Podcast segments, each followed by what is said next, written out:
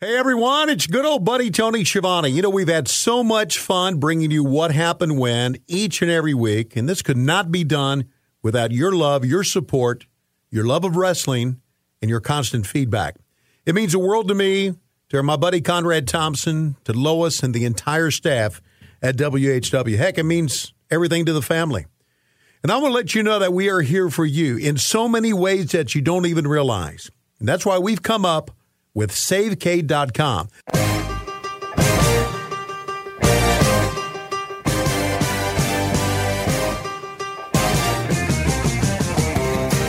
The very best way for you to save on your mortgage, reduce your monthly payments, get out of debt faster, and even put money back in your pocket. It's simple and easy. Just go to our website at savek.com, fill out the form. There's no obligation, and you may not even need an appraisal. Start saving immediately with SaveK.com and the great people at First Family Mortgage. Lower your monthly payments, possibly skip your next two house payments.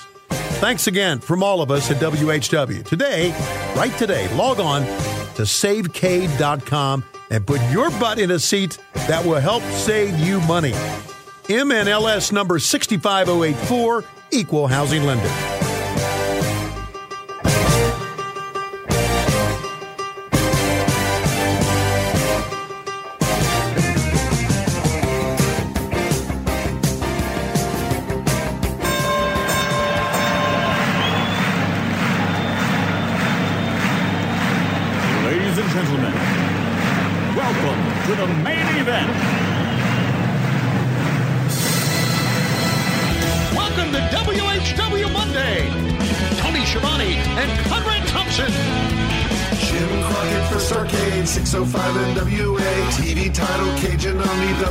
Stampede.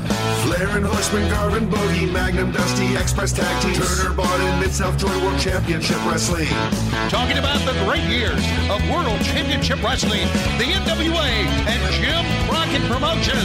Tony and Friends North they win. Look, Schiavone's back again. World title split center stage. Bischoff, Disney Hogan, and Nitro. New World Order and the Crow. Thunder Russo, Arquette Champ, Vinnie Mac simulcast. Tony's back with Conrad, not your classy podcast. Watch along, try not to laugh. Lowest rules cat back. This wasn't the initial plan. Tom's a good looking man. Klondike Bill, make a chair, Tommy, come over here.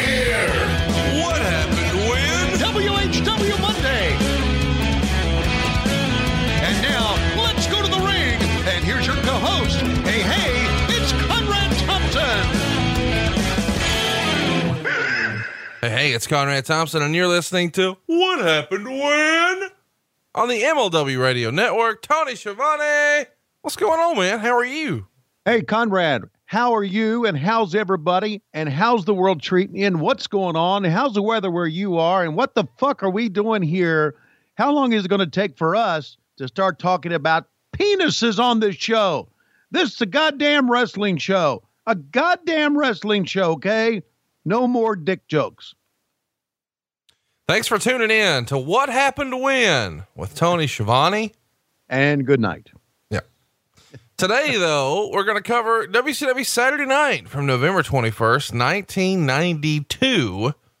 Later here, we're going to be talking about Dustin Rhodes taking on Big Van Vader, the semifinals of the King of the Cable tournament.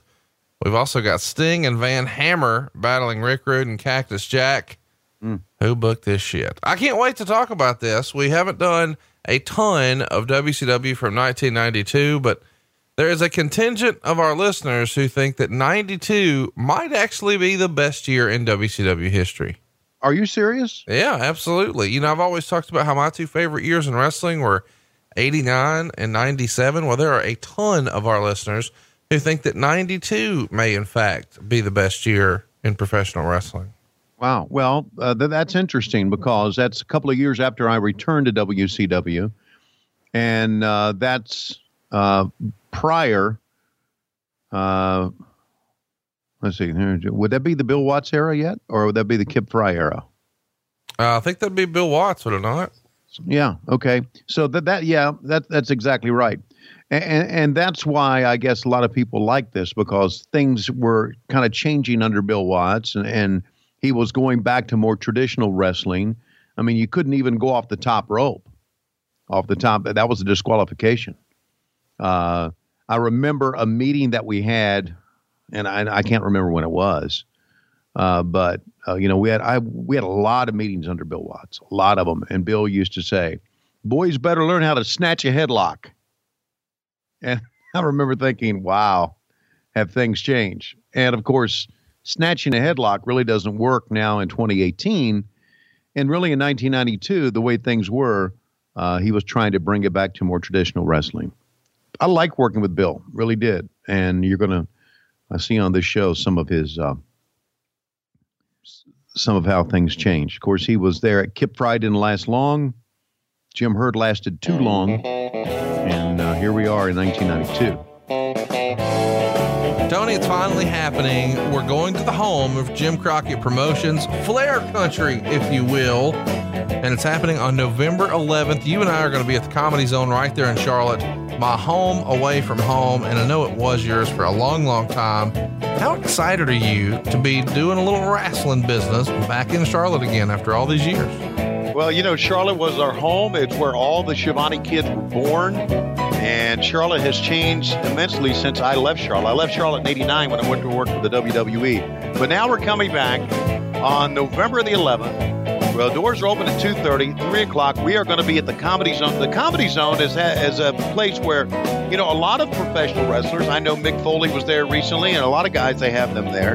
So we're going to bring our brand of professional wrestling and humor to the Comedy Zone, and I look forward to seeing a lot of my friends. Maybe some of the friends that I've lost touch with. Come on out, or maybe you're not my friend yet, but once you get in one of these shows, you're going to walk away from the show saying, you know what? Now I'm a friend Tony Schiavone and Conrad Thompson. TomZenk.com. That's T O M Z E N K.com is where you get your tickets. And Con- Conrad, I'm really looking forward to, to being able to, to do a live show with you again because we've had a, lot, a great time together doing this podcast. A tremendous time. We've got lots of fun stuff going on. It's a who's who of professional wrestling. The wrestlers who live in Charlotte, and I'm working on getting us a very special guest right now. But we hope you will be our special guest. You can grab these tickets for just 35 bucks right now. You never know what's going to happen, but let me tell you, you want to be there for the very first stop on the What Happened When World Tour. Tickets on sale now, just 35 bucks at tomzenk.com. That's November 11th, 3 o'clock. See you there. Bill Watts, of course, uh, 79 years old. Oh, man. That's wow. a number I wasn't really ready for, but I threw it in my machine here and saw that old Bill is actually 79, born May 5th, 1939. And uh, this is a, so a fun era of WCW, and we hope that you'll join us and fire up your WWE network. Go find WCW Saturday Night from November 21st, 1992. And I feel like this is probably the time where we bring in the third member of our team here, Tony. Yeah, the last time the, the third member of our team remembers Bill Watts, he was at our house and they were in a beer chugging contest together. And, and how'd she do? She uh, beat Bill Watts and Dusty Rhodes both. Boom. In a beer How about that? Yeah. You don't hear that very often. No, I didn't. So uh, this is uh, 1992, so it's 2018. You can add that up or just uh, subtract that if you want. But here she are is years later with her beer chugging countdown. Look at that little gizmo you got on your microphone. Isn't that special? All right, I'm going to be serious. Three, two, one, play. WCW Saturday night. It's Vader. It's the natural Dustin Rhodes the winner gets Terry Runnels. No, and a slap to the face of oh Barry Windham, and they slap each other back. It's the king of the king. What the fuck? Do you see that entrance? Man, that is oh, oh, that is some oh, low rent shit right there. Oh my god, that is kind of like uh, that's kind of like the strip club that uh, we, I mean, you guys were in in Vegas when this when the stripper came out, something like that. okay, whoa! And look at Cactus Jack, and we've got that old 1992 digitized effect. Uh, oh, and my God, the Barbarian with Tommy Young, and there's oh, uh, who who else is this in, in our entrance here? Diamond Dallas Page, Bobby Eaton, The Natural, Jushin Thunder, Thunder like a. Oh my God! Look at this, Michael P.S. Hayes. Her sassafras. Welcome to WCW Saturday Night, folks. Of course, old cowboy's in charge, so the business is going to the top. We don't need no Ric Flair neither, huh? Isn't that right, Michael? That's right, Jim. I'm going to tell you this. Fanny packs are back in. All right. That's right, folks. Fanny packs are back in, and so is wrestling. No over the top moves, no mats around the outside of the ring. It's Bill Watts. Here we go. Michael, apparently Michael Hayes never knew how to dress. Dude, that is the most ridiculous. I mean, he looks ridiculous. And by the way, Yeah. I guess we should mention here we've got Shanghai Pierce and Tex Slazenger walking to the ring with nooses, which I don't think you could do in 2018. No. But these guys, of course, would go on to be the Godwins, which I think is what most wrestling fans remember them for. And I think a lot of fans even forget they were ever even here in WCW. Yeah, I know. And the fans used they used to do a thing. The fans, the quote unquote smart fans at center stage. Uh, they used and there's uh, Rhubarb Jones, our ring announcer. Uh, they used to do um, this thing to where every time Tex Slazenger would get in, every time Shanghai Pierce would get in, they would cheer. And as soon as the tag was made to Tex Slazenger, they'd all get real quiet. And um, Scott Hudson was a part of that group that did that. And I remember thinking, Scott, you know better than that because Scott used Scott Hudson was a fan in the crowd cheering wrestlers here. Yep, he sure was. Wow, how about that? Scott's always been a gigantic wrestling fan. Well, I mean, to be in the wrestling business, unless you're Lex Luger, you, you kind of have to be, right? Oh yeah, or Sting, absolutely. Well, I just think, you know, sometimes fans get so caught up on, you know, not wanting to really admit that they're a fan. And for some reason, like the word mark has become this super derogatory term, but really all that means is fan. Right. I mean, and in a weird way, the biggest marks of them all are the guys who are in the business because you've got to really love the business at a level greater than somebody who would just, you know, dedicate $10 and three hours to it. I mean, you're dedicating your life to it. You're traveling on the road and dealing with injuries and living out of a suitcase. And I mean, you've really got to be a fan and, and love what you're doing to have that level of commitment for that sustained amount of time. There's no question. But at this point in my life, I was questioning whether I, I had made the right decision. This was two years after I had come back from the WWE, and uh, actually, uh, I was still kind of miserable at this time. Uh, Let- Jesse let Ventura- me ask you about the misery because we've talked about that a lot, but I've always wanted to sort of pinpoint you were miserable because you didn't enjoy the wrestling, you didn't enjoy the people you worked with, or you just felt like as a father and, and the provider uh, for your family that maybe your future wasn't secure here just based on the business economics. that's that's the key. The business economics. I thought i've said this before i there was never a day or let's say a week where i'm thinking they're going to come shut us down. Turner's had enough of this bullshit this is such a poorly run company uh, that it's it's it's going to shut it they're going to shut us down. So i thought really that uh, they'd pull the plug on us anytime. And when i was in the wwe i felt secure. I knew that business was there to stay.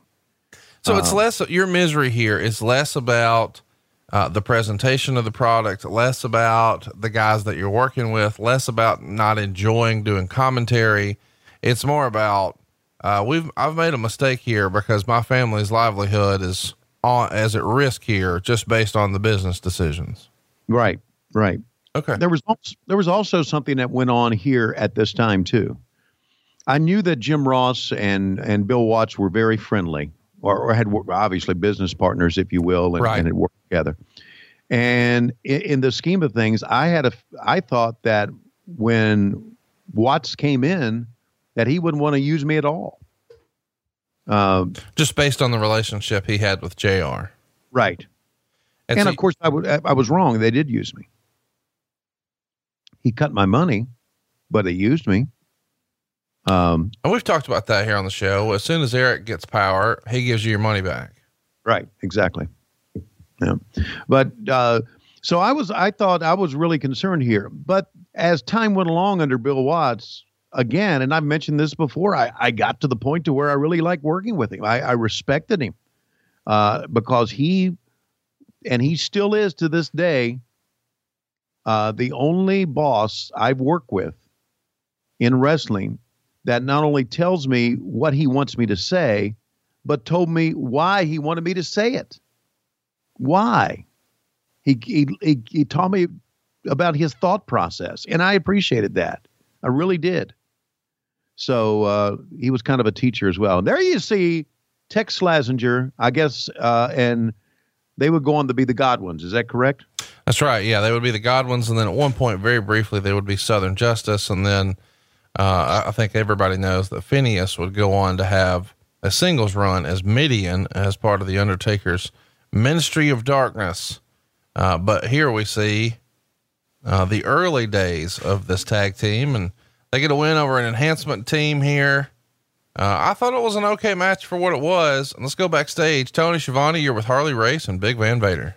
Well, thank God. And let's talk to the one in the, the God's green earth. I've never seen a guy as big as this. Let me tell you something. I understand that in the future, they're going to take the belt, the championship that I once held. They're going to give it to a guy like David Arquette. They're going to give it to a guy like Vince Russo. What does it say about it, Vader? It says that I need, I need more time. I can't believe that they've got me on WCW Saturday night, and they've got me with Harley Race, and I'm out here with this slapdick, Tony Schiavone. I should be in New Japan. That's where they appreciate my hard hitting style. I don't want to be here, so I'm gonna go out and I'm gonna break a man's back. You hear me, Tony? I'm gonna break a man's back. But it would probably be a welcome elimination for him to not have to smell my gloves. I can smell the gloves right now. Let's go back to JR and Michael. You know, one of the things I've always appreciated watching old shows like this is Harley Race is one of those guys to, where, to me, he's been the same age forever. You know, we don't ever really lump him in there. Her, sassafras. Welcome back to WCW Saturday Night. I'm here embarrassing myself with the with Michael P.S. Hayes, who needs to take a book out of the Shawn Michaels page and go ahead or page out of the Shawn Michaels book. I'll get it right, folks. And he needs to cut all his damn hair off. Skullets are not in in 2018, and they weren't in in 1992. Why are you committed to this mop, this mangy mop on the top of your head, Mr. Hayes? It's not as if the Freebirds are still running wild all over Texas. But I can remember back when we were running wild. Do you remember that time we slammed uh, the head of uh, what are those? Uh, well, I can't remember. Ric Flair?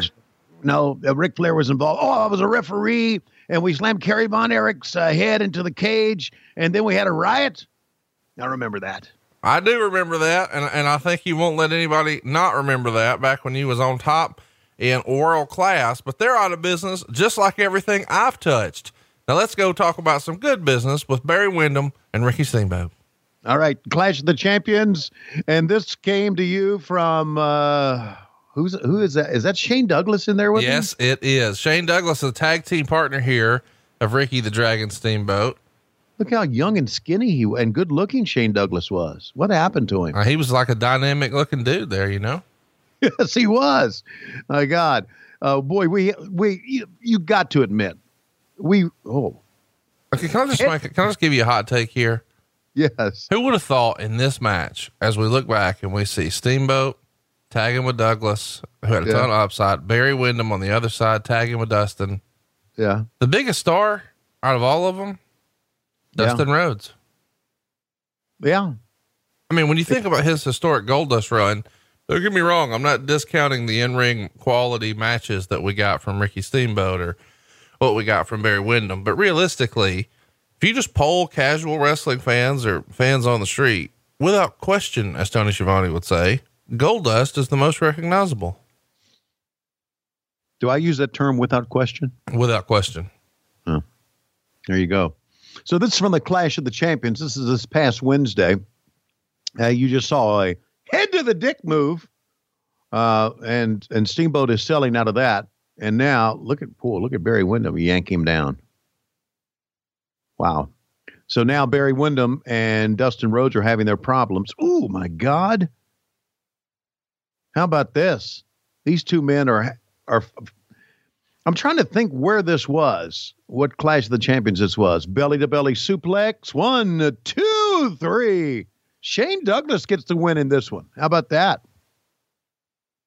Uh, This is one of the reasons that people say that WCW 1992 is one of their best years. I mean, look at what we've seen so far Vader, Barry Windham, Ricky Steamboat, Shane Douglas, Dustin Rhodes. That's a lot of wrestling talent. As far as actual match quality, I'm not going to say they're the biggest stars in the business, but they certainly know how to have tremendous matches. And Right. we see Dustin and Barry, who just lost the tag titles, and now they're going to, looks like they're going to get into the shit in a battle of the Austin Hall boots.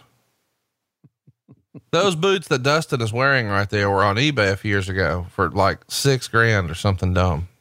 How much you pay for it? I didn't fucking buy those. You didn't? No, They're, the comps don't support it. Okay. I just so in and and you're a big collector here. Yeah. Whoa, how about that?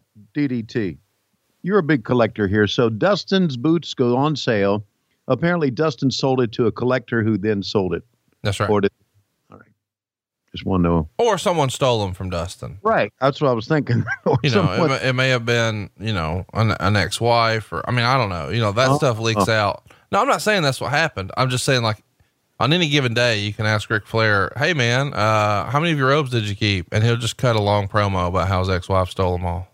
Well, that was angle was not as good as what happened on Christmas Day at Reunion Arena, but it was a damn good angle. Terry Gordy would have made it better had we had a cage and had we had a riot, Jim Ross. Well, be that as it may, we're going to go ahead and try to milk this gravy train as long as we can. I was the one who personally was able to broker this deal for the cowboy so we could get this company under Ted Turner and Crockett control. Of course, I say Ted Turner first because once we bilked the Crockett's, now we're out here bilking the Turners. And I'm here with the World Tag Team Champions. Can you believe it? How many joints do you think, guys, that I have inhaled tonight before I stepped in the ring with this uh, mic pack on my back? Here you go.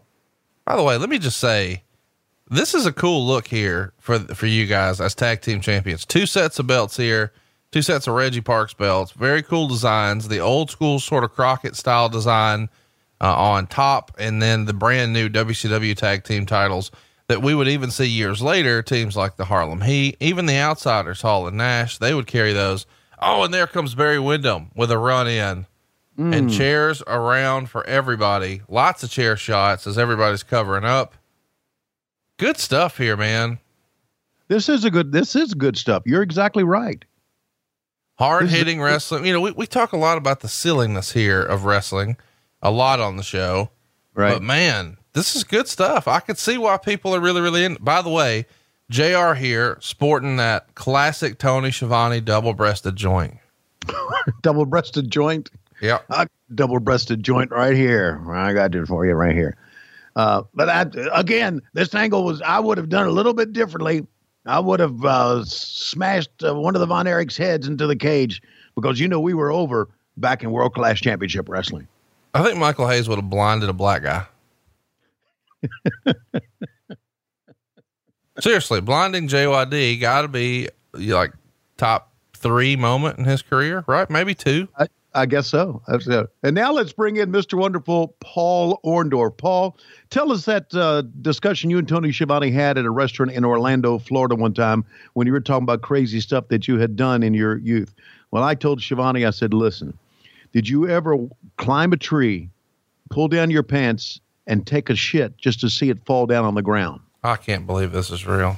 And Schiavone, what did, well, well, huh, what did Schiavone? Schiavone said, no, you fucking dumbass. Who in the world does that? I mean, for crying out loud. And I said, I do that. So here's the deal. Here at center stage, I'm tough. I'm in the ring, but if you want to challenge me in the backstage area at center stage, God damn it, I'll do it too. And I'm talking to you, Vader. I can hmm. win a match in the ring. I can be an agent. I can be a trainer. And then if you won't do what we want you to do out here on camera, I may just kick your ass in the back.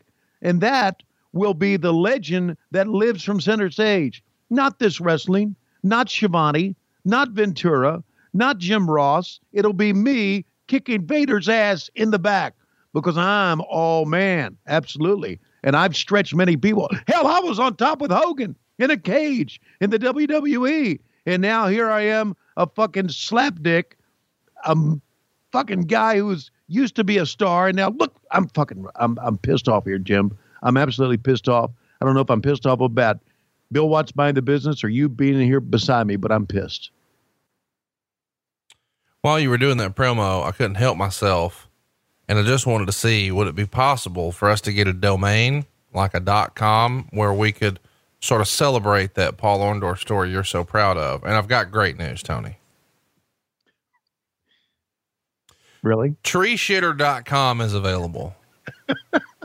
if we want to, if we want to go ahead and snag treeshitter.com, it can be ours. And what will we put on treeshitter.com? Oh, Tommy Young. What can we put on uh, treeshitter.com? Whatever we want. We would own it at that point. Notice how Larry Santo's name was kind of crooked. Larry Yeah. Santo here, by the way, looks like an Allstate insurance adjuster.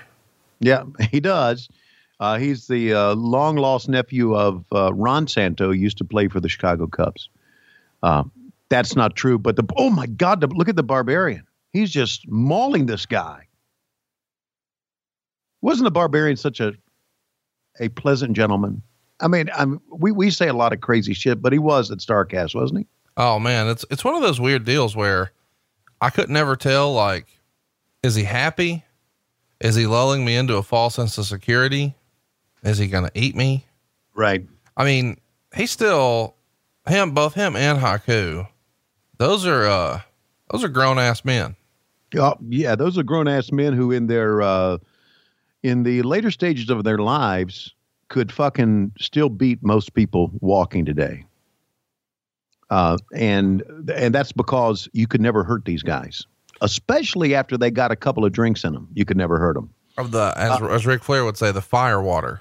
Exactly. A couple of funny stories here, uh, or one funny story uh, from Starcast. Uh, the day of Starcast, we were trying to find the Barbarian, so uh, Conrad had me call the Barbarian. and so, hello. Oh no, shit. He's he answered the phone. what am I going to say now? Uh, Tony. Tony, Tony. Uh, I just want to make sure you're in. Yes, I'm in. Uh, I hope no one wants me to talk because you know the barbarian never talked. I said, "Yeah, but you know times have changed." Okay, we'll talk about it. Goodbye. So I'm thinking that motherfucker's going to come down and put a, put a fucking hit on me. I know. Like that was the thing is when he told us he wasn't going to talk, I was like, it's a fucking podcast convention. So you got gonna need you to do a little bit of talking. And then ultimately I was like, listen, just get on stage and taste chase Tommy Young. And if you want to sit down and talk, you can, and please don't hurt us. and he sat down and he talked, which was wonderful. And So, not only did he talk, yeah, the story he told, I mean, it hmm. was cleaned up. It was PG, but it's Yeah. identical to the story we told here on the show. It- it- but and you and I were like, What the wide fuck? eye This like is real. yeah, I thought this whole time that it was just David Flair just joshing, just Right. you know, shenanigans. You know, let's not let the truth get in the way of a good story. Let's just be funny. Let's pop the boy. I just, you know, ha ha. No, it was real. interesting that Cactus Jack is his manager here. They He- put Cactus Jack with him because he was such a good talker. Uh, and the barbarian didn't talk, so they wanted to have someone that could talk. And, I and like course, that pairing, by the way. I think that makes sense.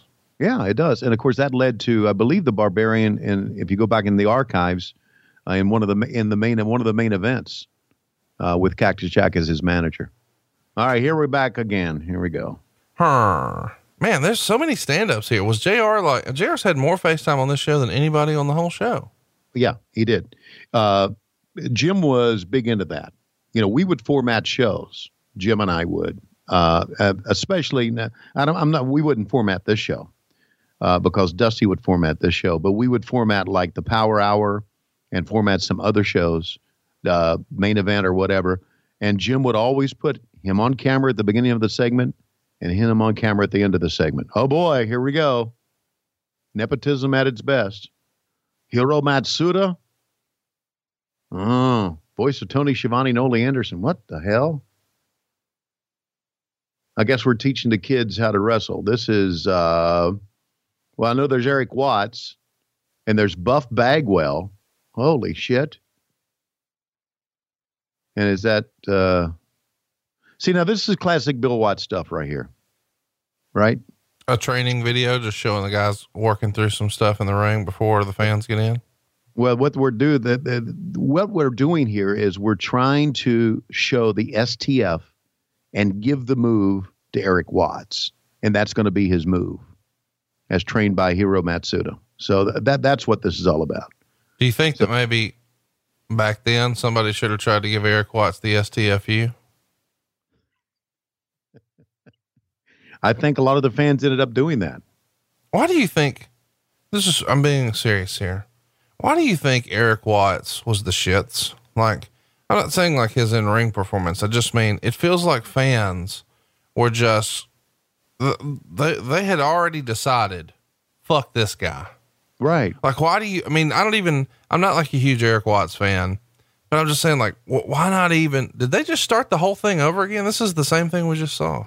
Yeah, they. I think they did. They just showed that same clip twice. I just Yeah. want to know, like, why did fans unanimous, almost unanimously hate Eric Watts? because they got it. They understood why he was in that position. That Eric Watts, all of us, Eric Watts, all of a sudden did not just become an enhancement guy and work his way up and have a gimmick that caught on. Eric Watts, all of a sudden, was in mid level, and then all of a sudden, he was in the main eventer. And everybody knew what was going on, and they didn't appreciate that. You know, there's a, a lot of people have a, a big hard on about nepotism. They really do. And I get that. But as a dad, as a father, I also get the fact that you want to help your kids. So um, that was it. They just realized what was going on with Eric Watts. And to, to Eric's credit, he worked really hard and was a was a hardworking kid, likable guy. People liked him behind the scenes, and he was in a tough spot. But hey, if you're in that spot, if your dad is going to push Conrad Thompson, you're going to take the spot, right? Well, but here's, a, I mean, I don't know another way to ask this, and I don't mean for this to be ugly. Why didn't they do that for Dustin Rhodes? Well, oh, why didn't they? Uh, why didn't they? Uh, Shit on Dustin Rhodes. Right. well, I, I think it's part of the territory. Uh, Bill Watts was not part of uh, the uh, WCW Atlanta territory like Dusty Rhodes was, and let's face it, Dustin was a better performer than Eric Watts. Hey, let me ask you this. Is this one of those, because they're taping at center stage here, this is uh, a weird time to Yeah. be a wrestling fan, but it is an enhancement match. So you got a guy who's clearly just based on physique and lack of ring entrance and the gear, just all that. Bob Cook, clearly the enhancement guy, but he's American. By Right. default, as a wrestling fan in 1992, were we sort of not trained to believe that because he's American, then that means he's the baby face here? Even if you don't know anything about the Japanese competitor, he's the heel because he's not American, right? Right?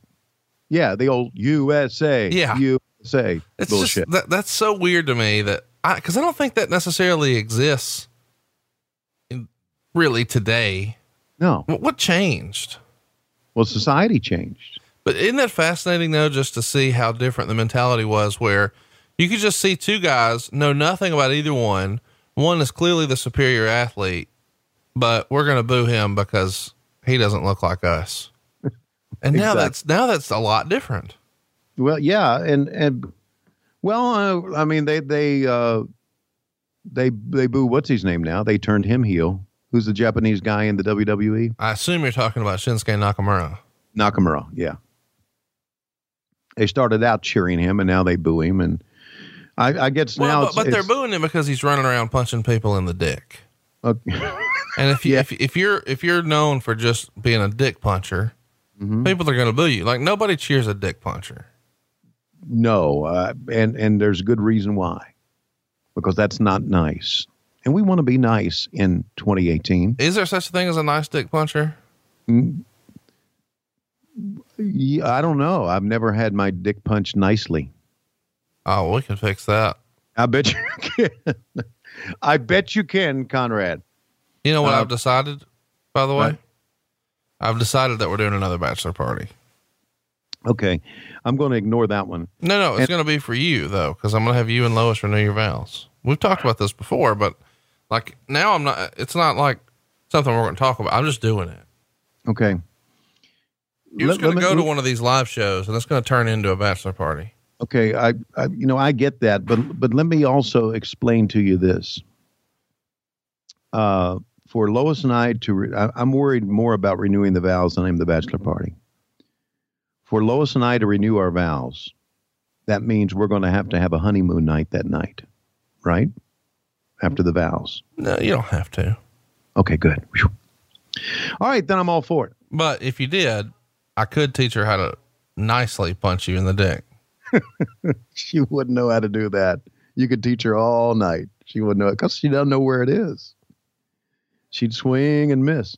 And you know, uh, going back to your uh, before you got into some uh, silly shit about a bachelor party, um, back then we used to use the term "he Pearl Harbored him." Oh my god, I know. You know, it's funny because when we had that girl come to the room for the bachelor party, and she was of Asian descent, and you were over in the room in the corner, like talking about how you wanted a Pearl Harbor, and you were trying to throw salt in her eyes, and you had like a hook cane. I was like, Tony, you can't do that. It's 2018. And then you were like trying to tiptoe behind her. It was really weird. I know, and you you said put on the put the STF on her like uh, Hiro Matsuda, and I said no. And then you applied the E- Eric Watts version, and she turned around and nicely punched you in the dick. There you go. Stories to stories from the past. So anyway, uh, you can't use the term Pearl Harbor anymore. I mean, why not? You should have never been able to use it. Why are you saying why not? why is that? Is that offensive? Oh my gosh. Those motherfuckers bombed us. No, my gosh. What are you saying right now? They did. How, how, how am I from Alabama and even I know better than what you're doing right now? It's not like we're knocking on the race or the culture. It's You said those motherfuckers, well, they did. Some motherfucker did. not the guy who just did a drop kick in the corner. Okay. Well, some of when the, you're trying to tell me that the people that bombed us at Pearl Harbor weren't motherfuckers. Is that what you're trying to tell me? No, you just said those motherfuckers, implying that oh, it was everyone of Asian descent. No shit. I wasn't there. Hell, they could have gone to uh, they could have gone to to uh, let's say uh, to Germany and got a bunch of pilots and when the kamikaze pilot down and uh, Listen to you. What are you doing? Hey, you know what? They're going to commercial. I bet they come back and it's more fucking JR. You want to get, you want to bet? Let's bet. let's okay, let's see. And three, two, one. Uh, we oh, go wow. I was wrong. Hmm. Maybe, maybe we've had no more. I bet there's no more JR. Really? I bet we, we front loaded the JR. Now, how about this? We, we've never really talked about this, or it's been a while at least. Man, look at Rick Rude checking out Medusa. How jealous are you? Yeah, she's front loaded too, buddy. Yikes. Uh, well, talk to me about uh, the belt being on the outside of the robe. Where are you at on that? Yeah, I I never liked that at all. I, I you know, I know it's it's different from the way Flair did it, but I do think it's kind of cool just because it's Yeah. different. Well, it's he's got it on crooked here. By the way, uh, that belt is in the other room. Ah, okay. I snagged that one this year. It's my it's my best find of the year. Uh, Rhubarb, the I, Rhubarb Jones, who I believe is no longer with us, was the uh, ring announcer, big uh, uh, country music radio personality. Take a look at this. Oh duo. wow! How about this? That gear that uh, Sting's wearing in the ring, a private collector just bought that this past week. How about the Van Hammer hat? Is that available anywhere? No, nobody wants that. But that Sting outfit, man, he never sold any of that stuff. So the, to get a full outfit, he got the tights, the boots, the jacket, the whole deal. Yeah. That's a cool look. I I, I wish that uh, we could get you to dress up like this for Halloween. That's what we're gonna do. Okay, you're gonna be Sting, and we'll have Cassio be Ravishing Rick Rude, Okay. and I'll be Cactus Jack, and we'll go we'll go trick or treating in your neighborhood. What do you In think? my, I was hoping to have this in Huntsville, Alabama, and not in I, I have one neighbor, dude. Well, I was hoping we could go to any neighborhood. They do have neighborhoods in Huntsville, Alabama. We could go to one of those. I wouldn't know. I only know about my neighborhood. Okay. Well, I thought maybe you were going to have a Halloween party, but No, I am. I am. But you're not coming. I mean, fuck, you only come to my wedding. So now you're coming to Halloween parties? Well, are you going to have the Halloween party on the day of a game? No, it's on a Friday night. Okay. Well, then maybe I can come Friday night. What? By the way, we're blowing it the fuck out too. I'm Just giving you a heads up. really? Yep. Halloween party at my house always a big deal. 26th, Friday night. Friday night, 26. It's going to be jumping. I'm going to be in Florida. Yeah, I thought you might. So, um, we're going to need somebody to dress up like Sting. I'll send a kid over, dress up like Sting, one of my kids. Well, make it a good one. Make it Matt.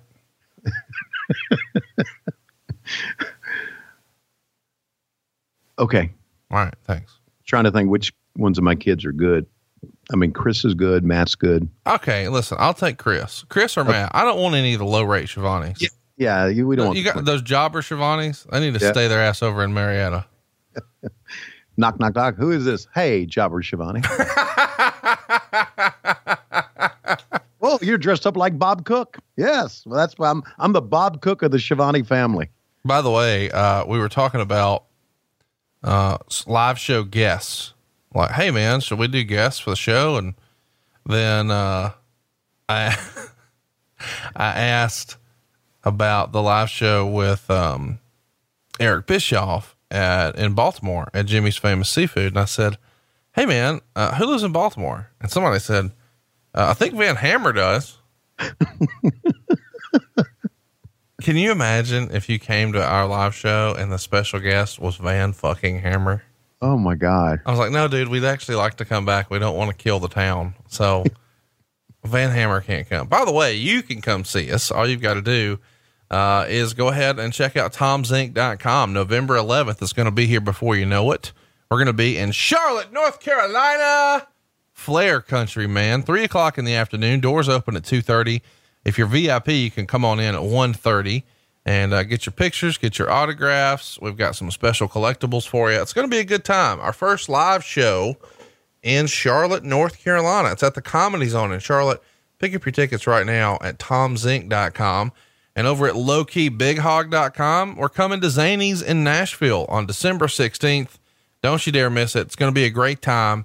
Uh, we're going to be able to go ahead and get you started again at three o'clock. Doors are going to open at 1.30 if you're a VIP. And tickets for both of these shows are just 35 bucks. So check them out right now. TomZink.com and lowkeybighog.com are where you can find them. With our special guests, Eric Watts and Evan Karagias.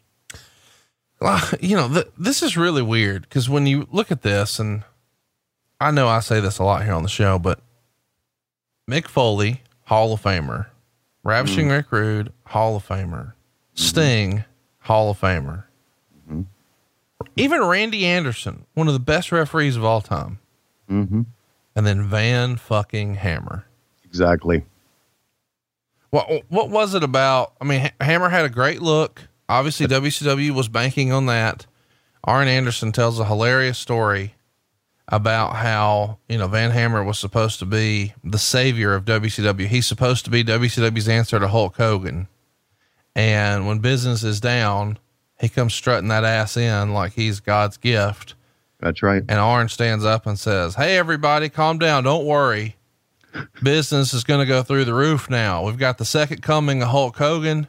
Ladies and gentlemen, put your hands together. Mr. Van Hammer. He's here to save the day. and of course, as we know, WCW certainly positioned him that way. I mean, they're trying to align him with Sting, who is certainly the franchise. When I first saw Van Hammer, there was no question he had the look, right? That 80s rockers look, looked great. But Arnold's right. I mean, he he really thought a lot. He really had a big ego. Really, really did. And when we thought he would be the quote unquote savior of WCW, he he really thought that. So he wasn't wasn't that easy to work with either. Do you think it was the guitar that killed him? no, because Jeff Jarrett prospered. No, he didn't. Come on. Jeff Jarrett broke 6,000 guitars, never drew a dime. Okay. But Van Hammer didn't hit anybody with a guitar. Maybe if he would have hit someone with his guitar, maybe it'd have been over. Maybe he would have been our savior. Just pick up the guitar and whack somebody in the dick with it. Maybe that would have worked. By the way, Van Hammer, when, when Rick Rude just did that final jump on his back, didn't Mm-hmm. sell it at all, made Rick Rude look like a fucking asshole. And then he oversold that knee lift that time from Cactus Jack, jumped up in the air. Man, he was just a turd. Yeah. Oh my God. This is comically bad. You got to watch this. If, I know a lot of our listeners listen without actually doing a watch along, but to see early Cactus Jack, me, and you've never really talked about this, but have you seen all of Cactus Jack's other characters? You know, he's been Mick Foley, he's been Mankind, he's been Dude Love. Did you see any of the other incarnations? I saw Mankind. That was the only other one that I saw. For my money, Cactus Jack was the absolute best. The early Cactus Jack. And I guess we can consider this early Cactus Oh, Jack. yes, absolutely.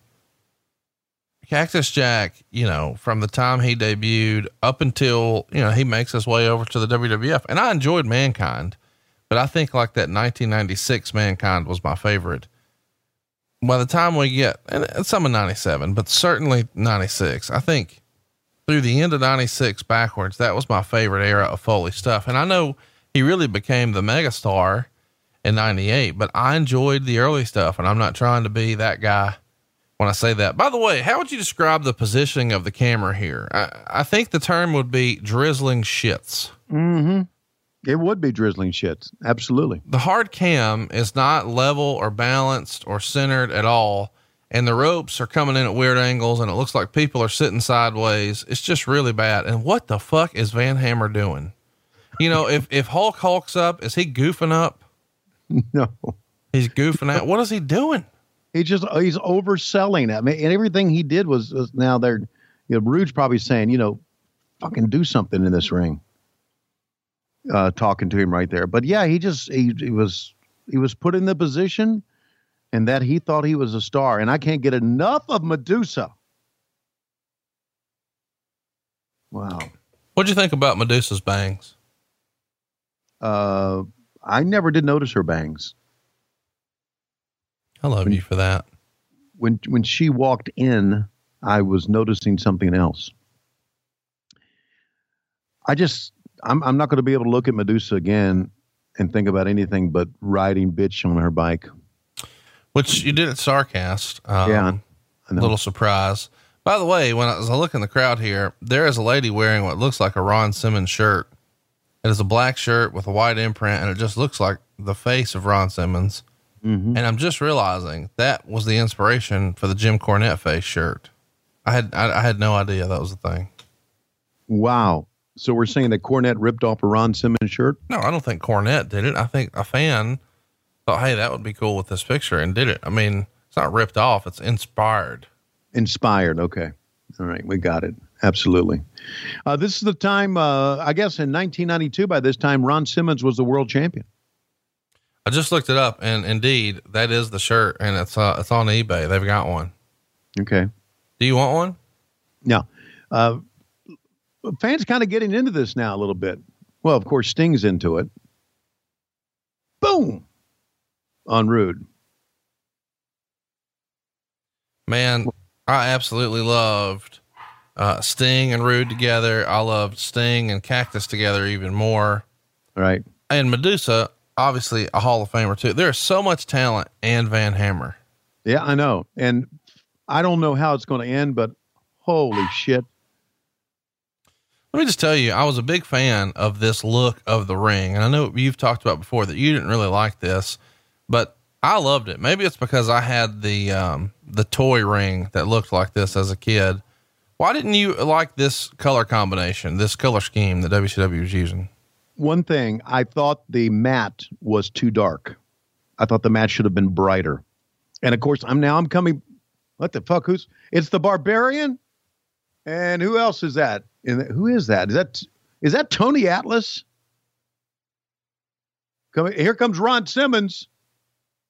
Look at the Eddie- crowd go nuts for Ron Simmons. Yeah, absolutely, man. Ron Simmons has got a tie on, but a short sleeve button up. He looks Right. like he's here to fucking fix your copy machine. It needs toner. Damn. or maybe he's a Jehovah Witness knocking on your door. What are you doing today? You're trying to alienate all religions. All, all the different ethnicities. Yeah. Well, you're alienating every toner guy in the world. Fuck Everybody the at toner Office- guys. Yeah, Everybody at Office Depot is going to going to picket this show. Look By the way, as Harley Race is scurrying around, we talked about this earlier about how Mhm. he's one of those guys who seemed like the same age forever. You know, Yeah. I'm, I'm obsessed with time and I just, I'm just so fascinated with it. Harley Race here is 49 years old, AKA the same age as Triple H today. Wow. So when we look at Harley here, I think of Harley as like this old man, but he's the same age as Triple H. Right. He It's really crazy. wasn't an old man. It's crazy. All right. We're going to see JR when we come back. I, I don't know if we. Yes, we are. There we go. That's what I needed. How about, man, the riot that they had down at the copy machine today? I just told the people you need to buy a new toner. Need to buy a new toner. And they said, listen, come to Office Max. Wait a minute, Office Max out of business. Come to Office Depot.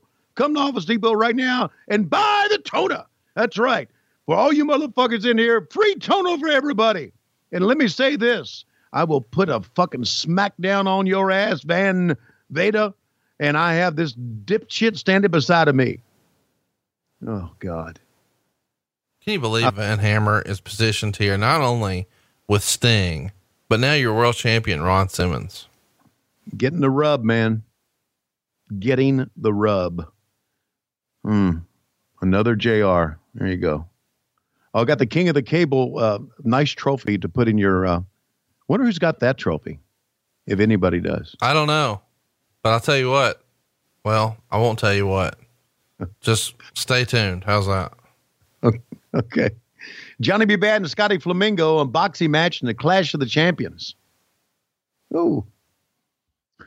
By the way, Nick Hmm. Patrick, one of the all time great referees. But let me just tell you, if I was running a wrestling promotion, zero chance I'm letting Nick Patrick be a referee for me. Why would that be? He's so much taller than everybody. I need the referees to make the guys look bigger, which is why I would only have like horse jockeys as referees. Okay. That's, you know, I, something I never thought of. I'd run down to the track and I'd find me the smallest some bitch I could. And I'd make sure that, you know, he was a loser and he was not winning any races. And then we'd be, then that's what I would do.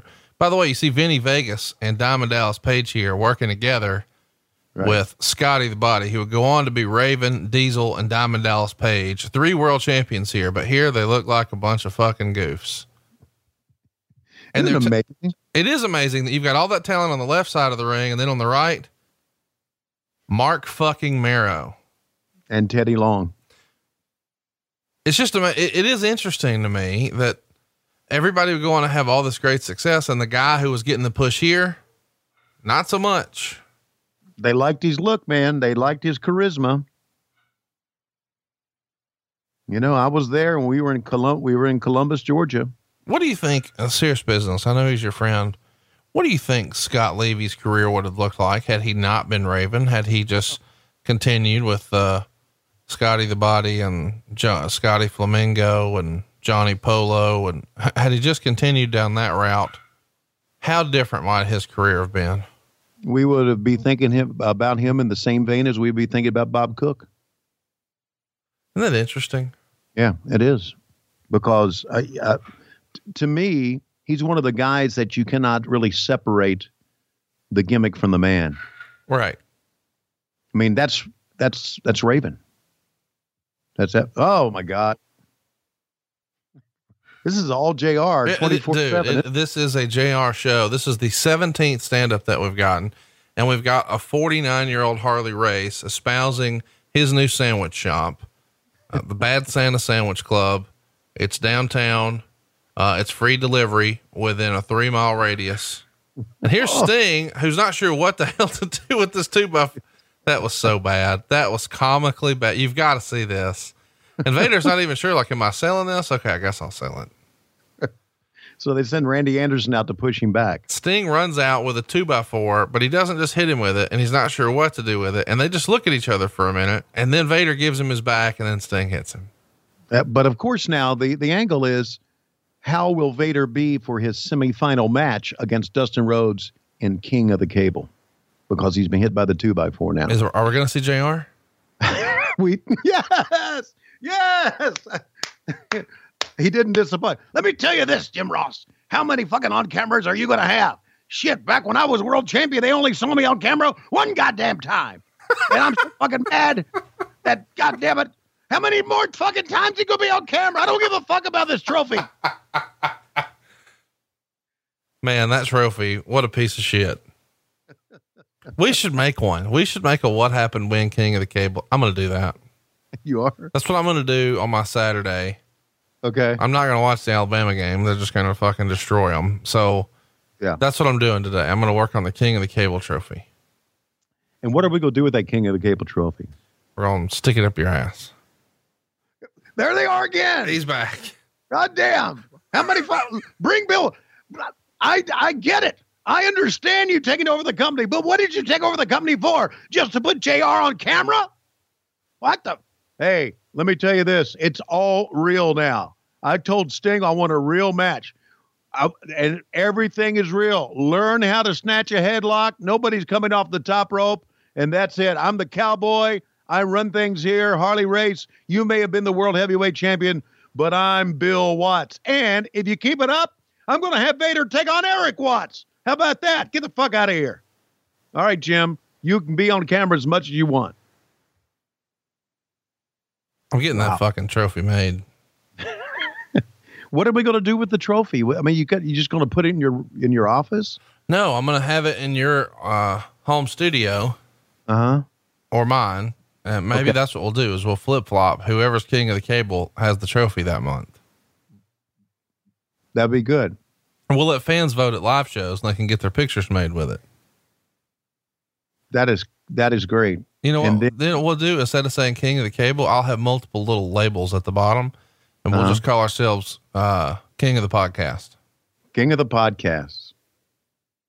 Why not? That's well, that'd be cool. Will will Bruce get mad if we do that? How would he call- know? He'd have to fucking listen. You know? Yeah. He don't, he don't listen to his own show, his own voicemail. Yeah, he does nothing. He's does just wandering around. Goes by the bank once a month. Did they make my direct deposit yet? Okay, cool. I'd like to remove it all in small unmarked bills. he? unbelievable. Unbelievable. All right, so this is for the king of the cable. And by the way, you know, we're, we're talking about what a great year 92 was and how much wrestling talent there is. Your main event here, Vader and Dustin Rhodes, this is good stuff. Damn right it is.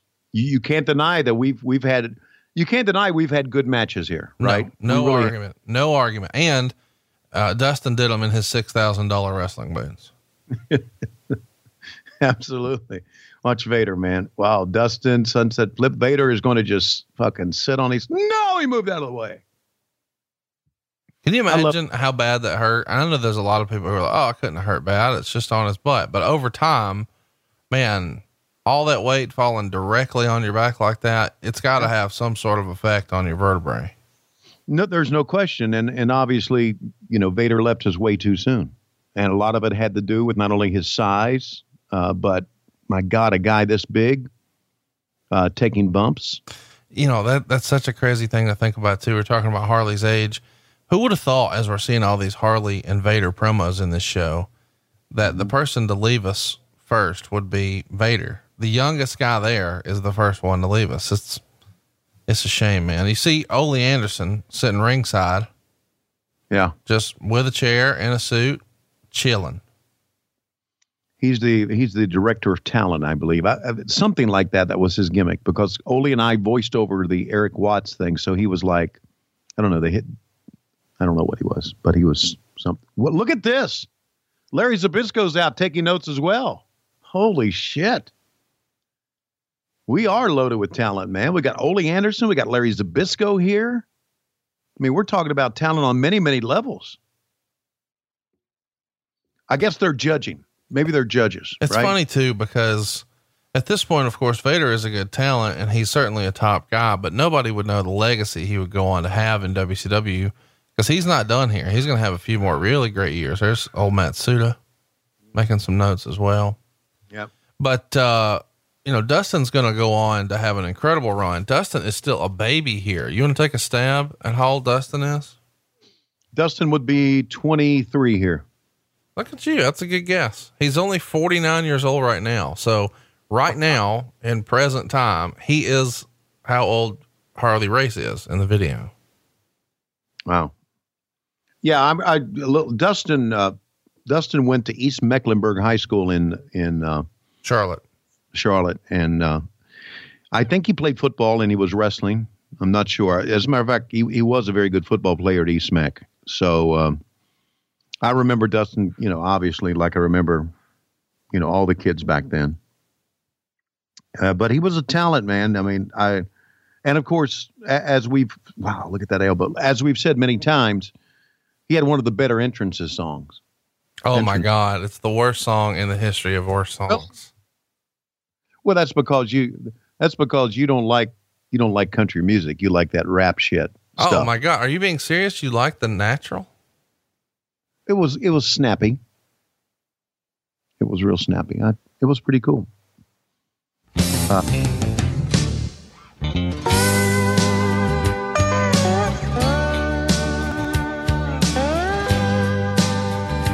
I,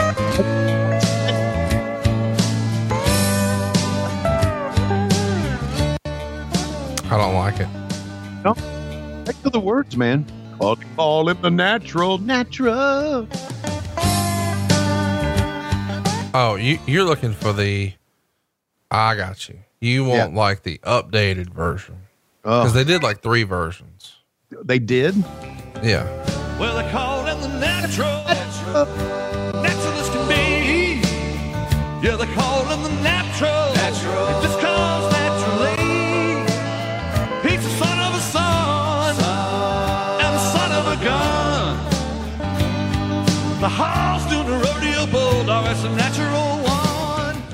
Man, Have his shoes to I can't believe you like that. but he had to do it his own way. He did it with courage, strong will. They call him Conrad. You liked it better than like Vader's theme song here? Yeah, I did. It had, it had look, and it, even, you know, uh, they had, as you know, they had Starrcade uh, last uh, last holiday season Yep. uh, in Greensboro, and I even think Dustin came out to this music, No, he did. That's right. Yeah. and then he talked about how bad the music was. I, son of a gun. Son of a gun. I liked it, man. I liked the music. I don't, I don't get why people shit on the music. Because it sucked ass. Oh, I know. Look, music, it's recognizable. Okay, it's like it's like, and please, for God's sakes, for God's sakes, don't play it. But it's kind of like the Beetlejuice song that we played here before. Why would you, You think get- I wouldn't play that song? Yeah, you you get it in your head and you can't get it out, and that's what makes it really good. I mean, he was in the house though. Beetlejuice was I mean, you know, he's the best. well, he's unique. This is a much better song, by the way. Vader's WCW thing was the shit, man. It the band, didn't it? Good stuff. It's a shame he's gone, man. I know, man. I, I got to see him at uh, WrestleCon a couple of years ago. We talked, and you could tell he was in bad health. And, uh, and I, I- well, you know, I mean, when you lose somebody like Vader, you lose a part of your childhood, don't you? I mean, you don't. You were 60 when this was happening. No, I was talking about you. Oh, no, absolutely. Yeah. I was trying to, I was such a big Vader fan. I wanted to try to buy the mask, like the big, the big, uh, steam gimmick. Oh, that big one. Yeah. Who's got it? His son owns it. I mean, I was negotiating with Vader for it when he passed away. Like we had agreed on a price. We were just trying to work out the times, like locations and whatnot. Feels really poor taste to try to hit his son up and say, Hey, so Yeah. not saying I never will, but I don't think the time is right right now, but I think it would be a cool collectible, man. I think that leather mask would be a cool collectible too. You'd have to keep it in the garage. How about the attic? Well, I mean, then we'd never fucking see it now, would we? Yeah. I, I told you I've uh, just to let you I'll give you an attic story. Okay. There's my belt. I got that. What else? No, uh, there's a lot of uh, watch out a roll up from Dustin. One, two, it could be. It's not over. Uh, we've had people come to our house uh, who said they would uh, go to our attic for three thousand dollars. Three thousand dollars. Go to our attic and take everything out of our attic for us, and put insulation in there, which is they think we need that.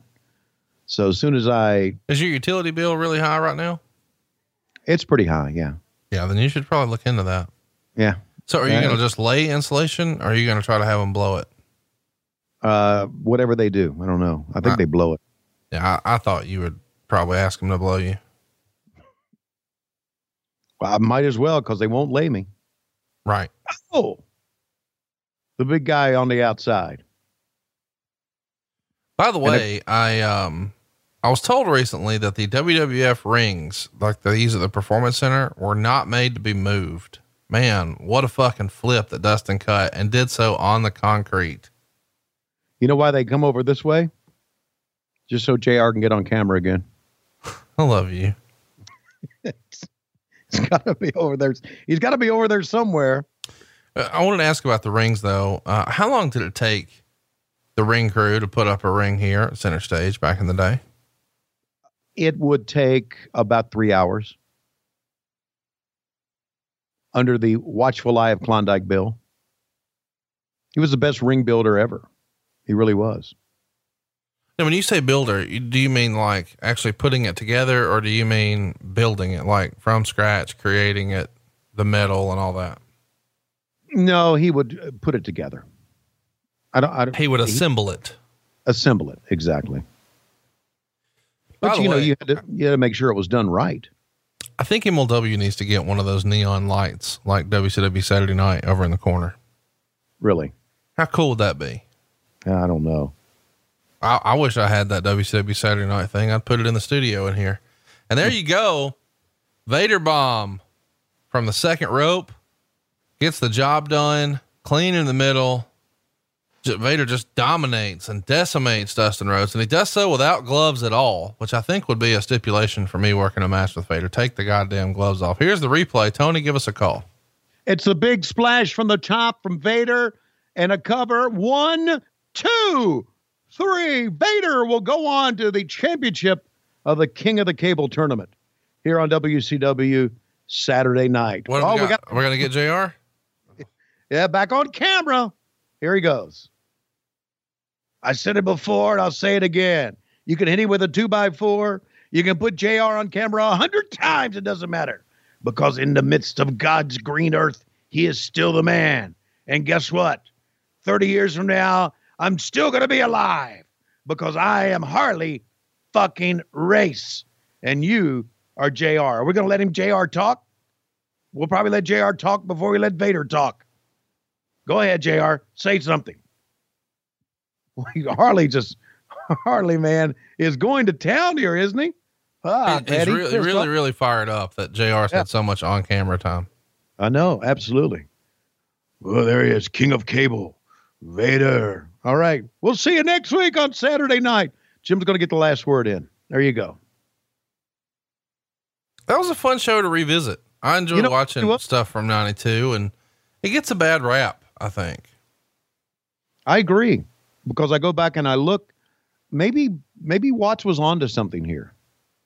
Uh, You know, it, it, it is interesting to look at because I do feel like, and we know that wrestling is cyclical, or at least that's what we've always, you know, told ourselves as fans and people like you on the inside. Oh, the business is cyclical. Mm. everybody was down in 92 like there, every promotion was down in 92 so it was a down cycle but at the same time you know bill watts is is inheriting a company here that is hemorrhaging cash. So he's trying to cut whatever costs he can and try to bring things back towards old school wrestling. And if you were not i don't think he was a i don't think watts was capable of creating a product that would get disenchanted lapsed, disillusioned, like the the fans who had left, who were no longer engaged with the wrestling product. I don't think he had a product that was going to get them back involved. And I certainly don't think that he could get just a casual fan interested in wrestling. But he was catering to the base here because you had a lot of good matches. Like if you're a real wrestling fan, what we just watched was a good show. there was always a, a thought, and he was not only not the only one that thought this. Another one that thought this was was Greg Gagne, and I talked to Greg a lot about this before he tried to run his own promotion. Uh, Greg said, "To move forward, you have to pull back," and I, I often believe that. In other words, we are giving them too much. Let's not give them so much and make them want more. And I believe Watts believed that, and I believe Greg Gagne believed that. And I believe Ole, I believe a lot of people behind the scenes, Dusty believed that as well. When the company was, uh, when JR became a part of the company, and JR had a, a, tremendous influence on the company, he really did. And and you know what? Rightfully so, because he was he had a great had a great mind for the business. But he believed we need to give him more and more and more and more. And that was because JR was out there syndicating the shows and he wanted a good product to be able to syndicate. Uh, a lot of us believed you should pull back. I think something else came, came into play here during Bill Watts' tenure.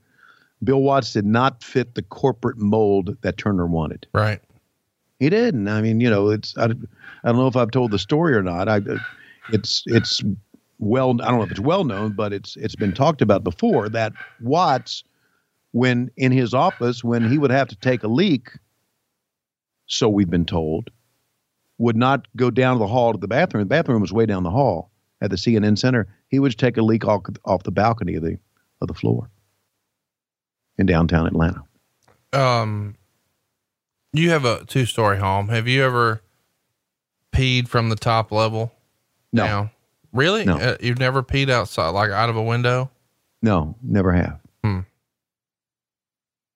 Have you? Oh yeah, I did. I, I have. Like- to, I have today. Well, you know what? You, that's because you don't have neighbors like I do. Oh, I wouldn't care. They've seen one before, you know? I'd like to think mine's special, but it's probably not. It's probably like all the others, if I had to guess. So, what's the big deal? And we also heard, I'd also heard a story that what when he came to the office, don't know if these stories are true. This is what you hear. Right, right, right. When he came to the office, that he was packing. Well, and, and here's the thing like, is, is that that big of a deal? No, for you and me, no. But for a, a corporate structure in Turner Broadcasting, yeah, it is. I don't know. Like, if he's, it's a different time, but I mean, I, I don't allow weapons, you know, at our, at our building, but like, I, I understand what? You don't allow weapons in your building. No. Mm-mm. It, it's always been that way. Uh, no, it is now. Okay. There was an incident. Yes, that's what I was kind of referring to. Yeah. But I mean, I, I do have one person, like a security person who, who has a weapon, but that's it. I mean, that's, that's what you need. But I, I, I don't, I don't think that that's that big of a deal to me. Like, and if he's pulling it out and fucking John Wayne and motherfuckers uh, in a conference room, then yeah, that's different. But if he's do, if he's handling it responsibly, and by the way, I don't own a gun. Um, you know, not, not like a, um, I don't have a permit to conceal and carry is what I mean. So I, I I'm not, I don't do that, but I don't see what the big deal is if he's doing it responsibly, I guess is what I'm saying. I, I'm not. I'm not on the side of no guns. I'm on the side of guns. I am. All right. Uh, but here's the here's the flip side of that. Do you have handguns at your house? Yes, one. Okay. All right. Um, but I don't think he, I don't think it works. that's how that's how old it is. Uh, and I got it from Arn Anderson. By Uh, the way. let me just mention, I, Lois was telling me that nothing at your house is shooting. Okay. So anyway, I was, even though you trust a person with a gun, all right, if you bring a gun into an environment, that gun is there that someone else could use it. I get that part of it. Do you get that part of it? So you're saying someone may take the gun away from six Yes. foot five, 300 pound Bill Watts Right. and use it for evil. Right. But you think the bad guys may have come in with a plot to do bad things without a weapon, but they're in luck because Bill Watts has one they can steal. Well, no, no. I think in the midst of a contract negotiation, just for instance, Oh, so did you hear a story where he pulled it out? See, that's a different thing. no, I did not. Okay. But it could happen in reality. It could happen.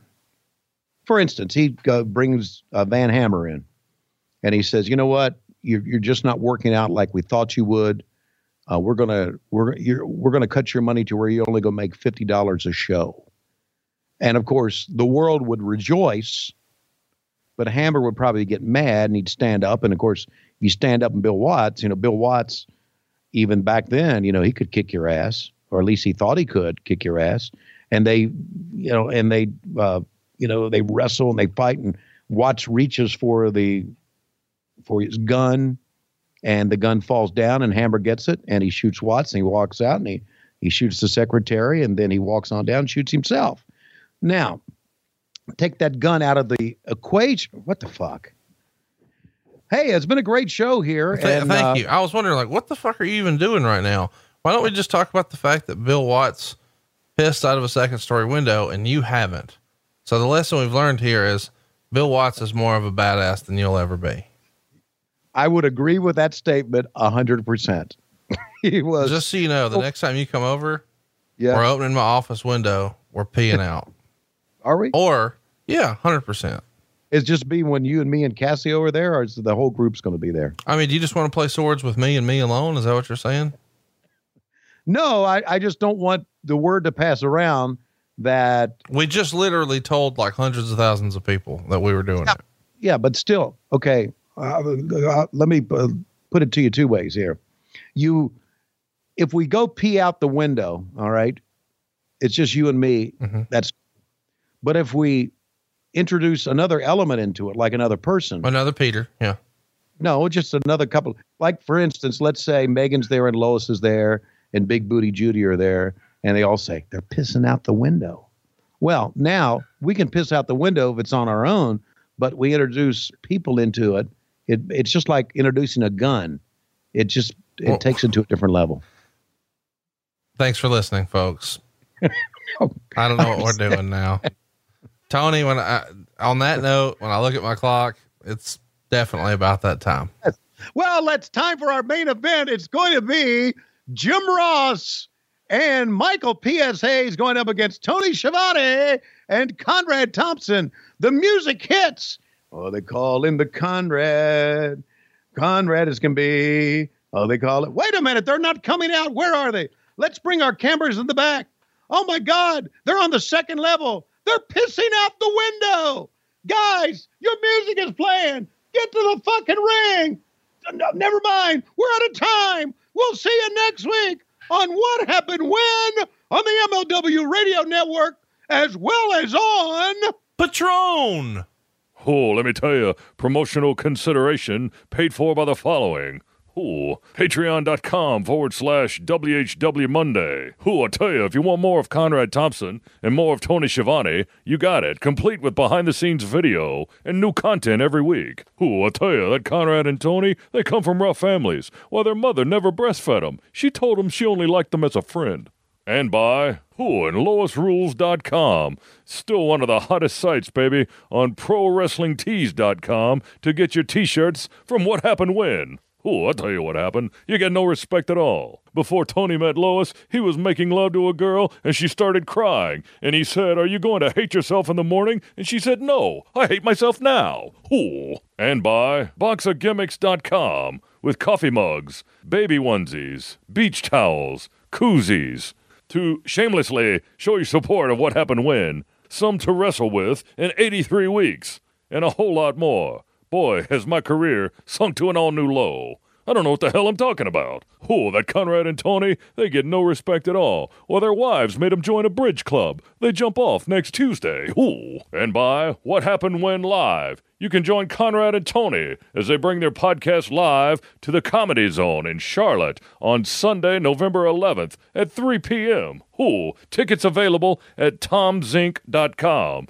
Ooh, that's Tom Zink, T O M Z E N K dot com. Oh, I tell you, Conrad and Tony, boy, are they ugly. They use them in prisons to cure sex offenders. And by, oh, talk about no respect. What happened when live? Join Conrad and Tony as they bring their podcast live to Zanies Comedy Club. Oh, I was there many years ago when I was still living. It's in Nashville, Sunday, December 16th at 3 p.m. Tickets available at lowkeybighog.com. Oh, I tell you, that Conrad and Tony, they get no respect at all. While at their last show, their ties caught on fire. Some guy tried to put it out with an axe.